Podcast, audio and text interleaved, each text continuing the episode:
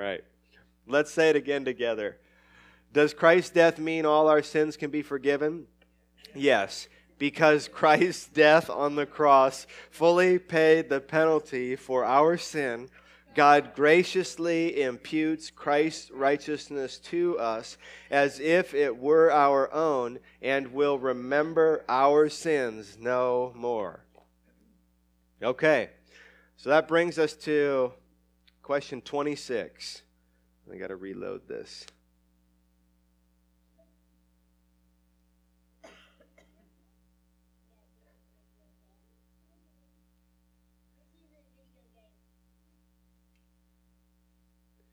Refresh recommended. Okay. What does that mean? Okay.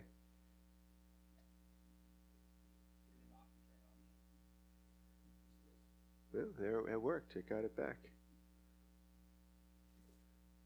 Just not up there. One second.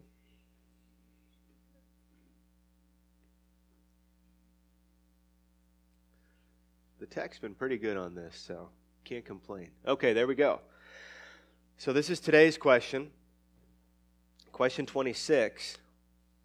What else does Christ's death redeem? Say it with me. Christ's death is the beginning of the redemption and renewal of every part of fallen creation as he powerfully directs all things for his own glory and creation's good. Hmm.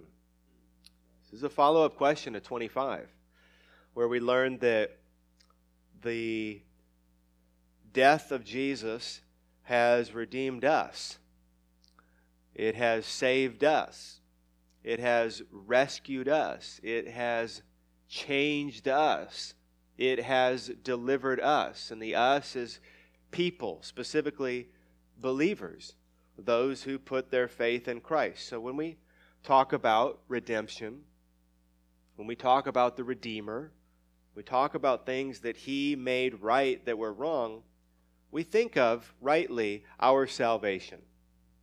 Okay? We have been redeemed. We have been fixed. We have been made at peace with God.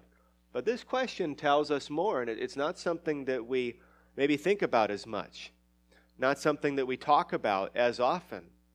And that is, what else does Christ's death redeem? So it's interesting the sacrificial death of Jesus, his work on the cross, was not just about saving an elect group of human beings. It was actually about not only that, but redeeming all of creation. All of creation. So, we got a couple scriptures and some quotes that I'll read to you, but let's just think of this broadly from a biblical perspective. In the beginning, you remember, God created, right? For six days, He did His creative work, culminating with the creation of the first man and the first woman, our greatest grandparents, Adam and Eve. But Adam and Eve weren't all that God created, right? He created everything else, everything else in the universe. And then God gave His commentary on everything that He created. Every step along the way, God would create something and then God would say about what he created, what? Do you remember? That it was what? Yeah, it was good. It was good. It was good. And then when he creates the first man and woman, we could say the, the pinnacle of all his creation, he said that it was very good. So everything that God created was good. And then the scriptures zoom in on this picture in the garden where Adam and Eve live. And it was a paradise, right? There was no sadness in that garden. There was no tears in that garden. There was no disobeying God in that garden. There was no unrest or anxiety or worry in that garden. It was a perfect paradise. And Adam and Eve enjoyed perfect communion with God. It was short lived, as far as we can tell. And then in Genesis chapter 3, what happened that ruined all that? Satan. He came and tempted Adam and tempted Eve, and they sinned. They disobeyed God. Now, here's the thing when they sinned, that was a cataclysmic event. So we know that when Adam and Eve sinned, it separated them from God. And we know that it has separated all of us from God. And so Jesus had to come and redeem us and reconcile us back to God. But here's the thing when Adam and Eve sinned, specifically when Adam sinned in the garden, it didn't just affect the hearts of every man, woman, and child that would follow, it affected all of creation. All of creation. The paradise was no longer a paradise. So it was a cataclysmic event. There was now death and decay in all of creation. There was destructive forces throughout creation. So you think of things like everything from trees dying to forest fires to tsunamis to hurricanes, right? Creation. This is creation. The Bible describes groaning. So everything was screwed up in the garden. Everything, including the garden. So that means that when Jesus, the Redeemer, comes back, he doesn't just fix people, he fixes all of creation. And this is what God is doing. And so it's an already, not yet. Things are already changed, but not completely yet what they will be. Right? Like we will be perfect in heaven, but we're not perfect here. And God's creation will be perfect again in heaven. It was a paradise that was lost, but it's a paradise that will be regained one day in heaven. And so, even that was the work of Jesus. So Jesus not only saved people, think of it this way Jesus saved the entire universe. He saved all of creation so that it will be put back to what it once was. Check that, even better than what it once was. So let me read you a couple of scriptures. Colossians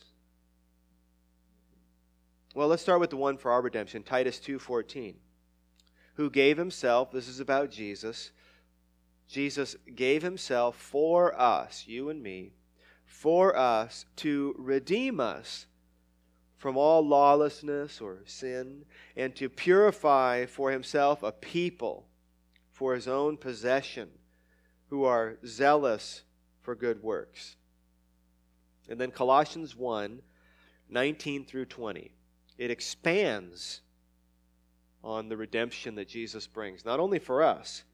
Colossians 1:19 For in him that's Jesus in him all the fullness of God was pleased to dwell and through him so what does God do through the redeemer and through him to reconcile to himself all things.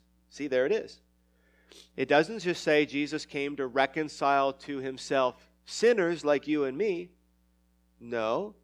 Through him to reconcile to himself all things, whether on earth or in heaven, making peace by the blood of his cross. So in a very real way, all of creation is out of is out of step, is out of peace, is out of reconciliation with God. And the work of Jesus on the cross the completed work of Jesus on the cross is not only for the redemption of human beings, but it is moving towards the redemption of all of creation.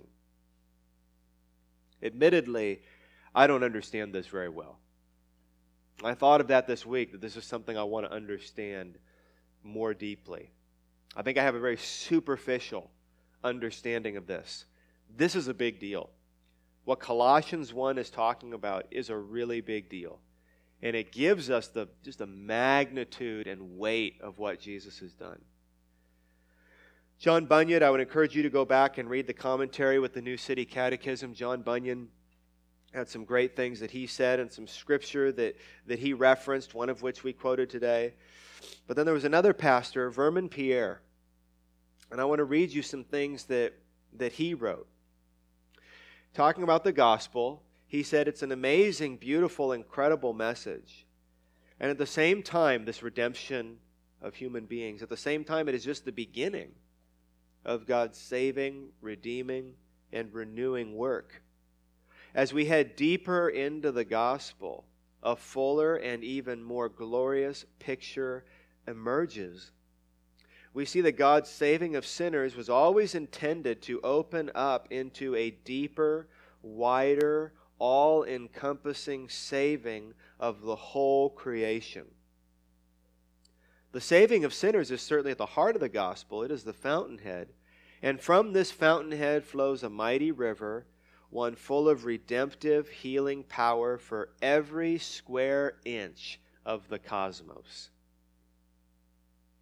And then he says this uh, two things that this redemption of Christ has done uh, of all creation. Number one, it gives us hope about the future.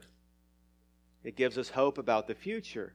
All around us, we see evidence of the fall, not just in our own hearts, but all around us, we see evidence of sin. Things like unjust social systems and moral cultural decline and terrible suffering and death. Think of everything sad that you see. You probably get sad about your own heart. Kids, the older you get, the sadder you get about your own heart.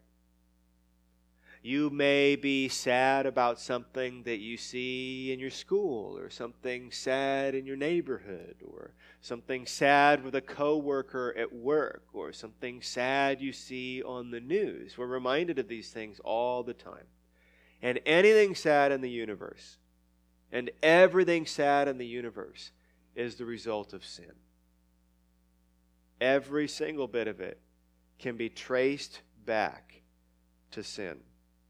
So the gospel message, Pierre goes on to say, in its fullest form, tells us not to despair, but to have a sure and certain hope that one day all such things will be wiped away and replaced with peace and harmony with the Revelation 22 2 says, the healing of the nations.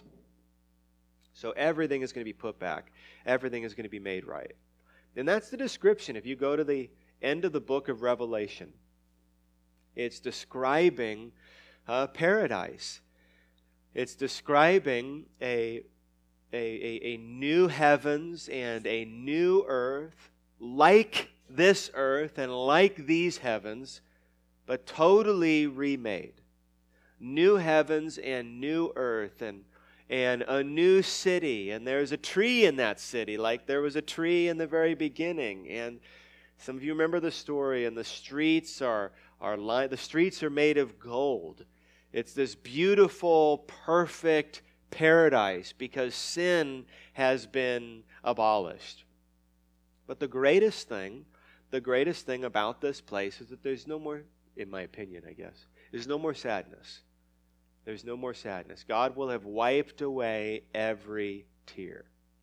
There's no more discouragement. There's no more sadness. There's no reason for discouragement. There's no sorrow. There's no worry.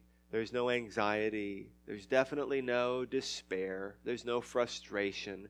All of these things that we wrestle with now are only to be wrestled with now in this old heavens and earth. And it won't exist anymore in the new heavens and the new earth. And it won't exist anymore because Jesus came and he brought redemption and renewal of every part, every part of fallen creation. And then, second, this effect, he says, not only does it give us hope for the future, Vermon Pierre said, it gives us motivation in the present. It should motivate us now. The creation has not been abandoned by God. Creation has not been abandoned by God. It is not going to hell in a handbasket.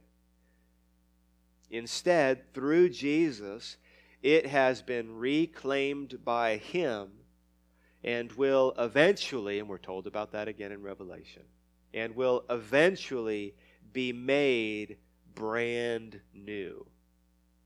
So, again, all of that, this perfect heavens and earth that we have to look forward to, that gives us hope for the future, that gives us motivation to honor God in the present, all of that has been brought about by the death of Jesus. So let's say it one more time together. The question is what else does Christ's death redeem? And the answer, say it with me Christ's death is the beginning of the redemption and renewal of every part of fallen creation as he powerfully directs all things for his own glory and creation's good.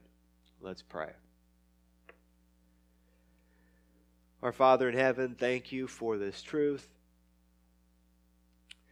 Thank you for the good news that you are redeeming all things, that you are working for the good of all things, and that you are being and will be glorified forever.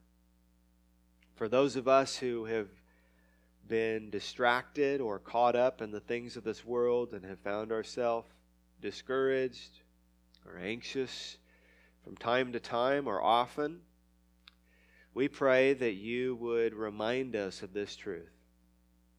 The good news that not only have we been saved and forgiven of our sin, but that you have also, through the death of Jesus, begun a powerful work that is going to transform all of creation.